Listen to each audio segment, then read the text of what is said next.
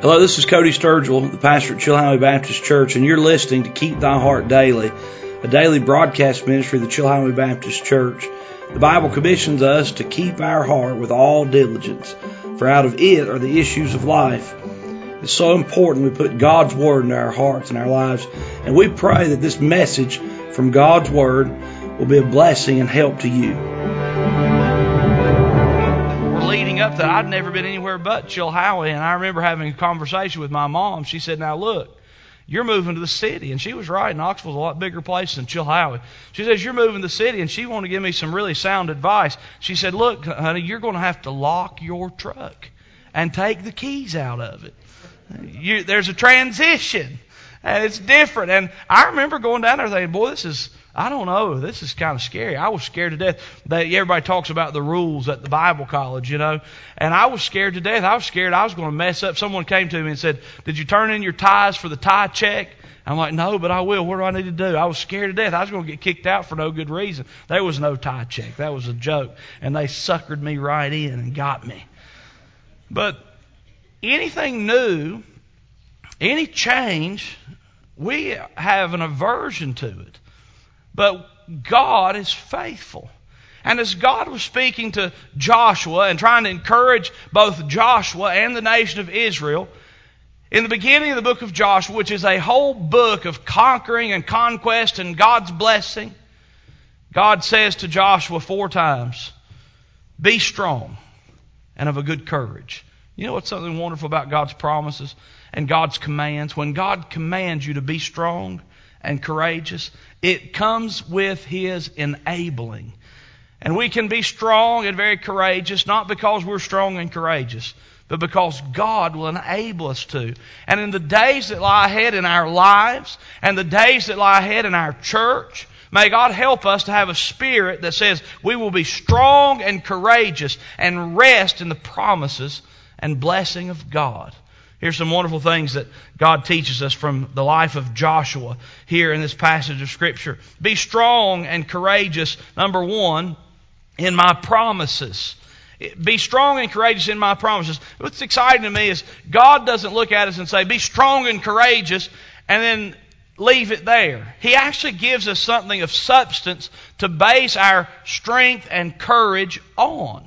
Have you ever had somebody come up to you and say, it's going to be all right. But you know they don't have any clue what's going on, nor do they have anything to offer you that will help make it okay. It's almost like it's going to be all right. And I'm like, thank you for caring enough to say something, but how can you, how can you make it better?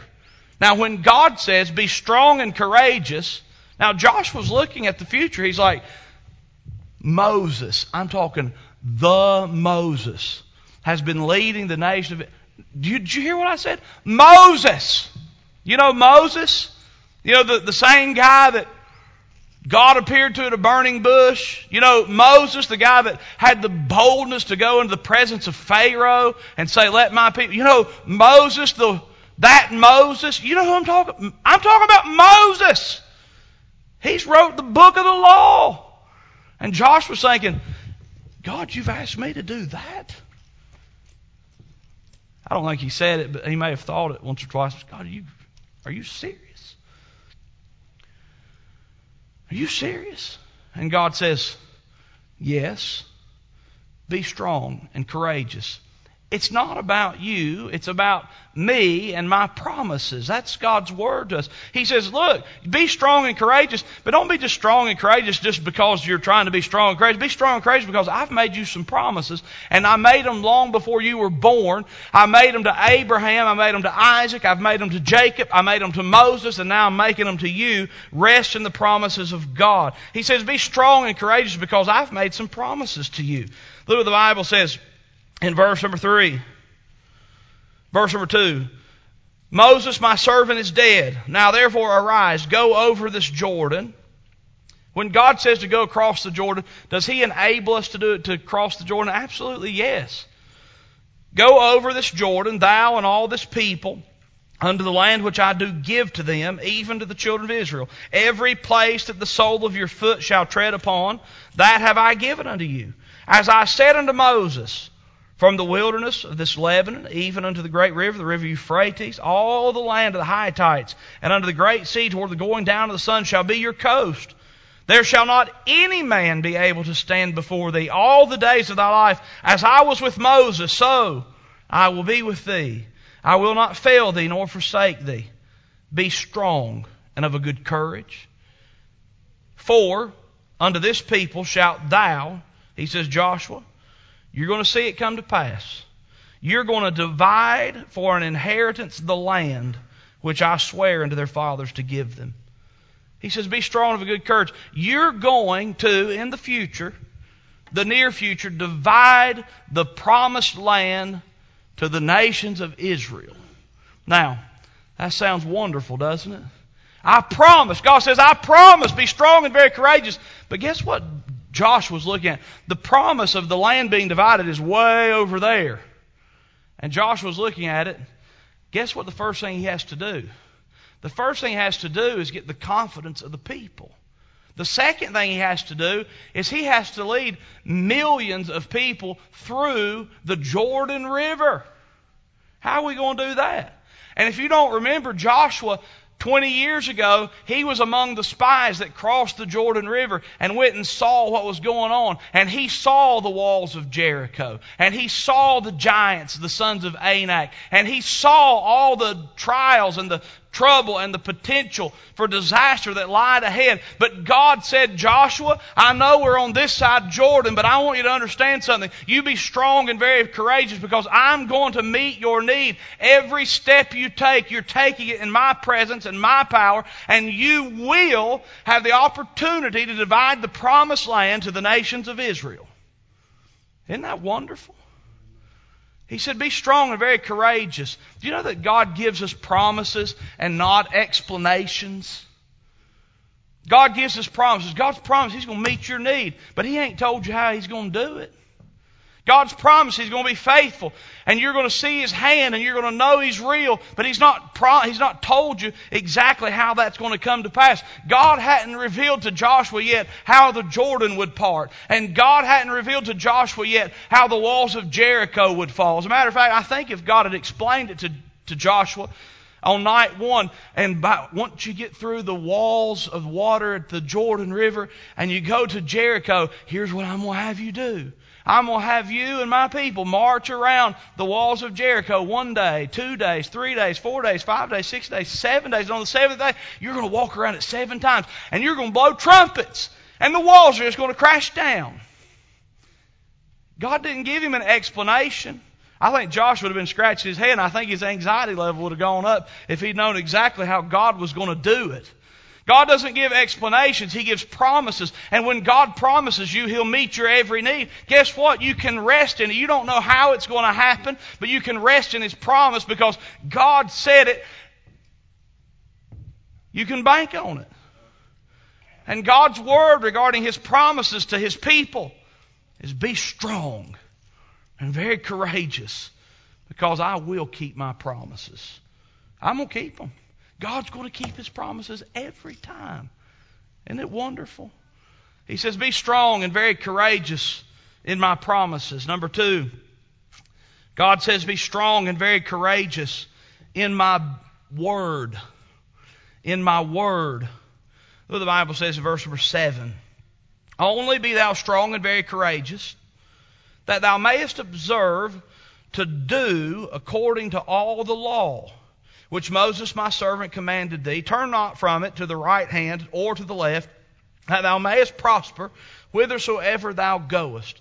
And God had been working in Moses' life and in Moses' heart. And at this time, by this time, Moses, under the inspiration of the Spirit of God, had penned down the Pentateuch, Genesis, Exodus, Leviticus, Numbers, and Deuteronomy.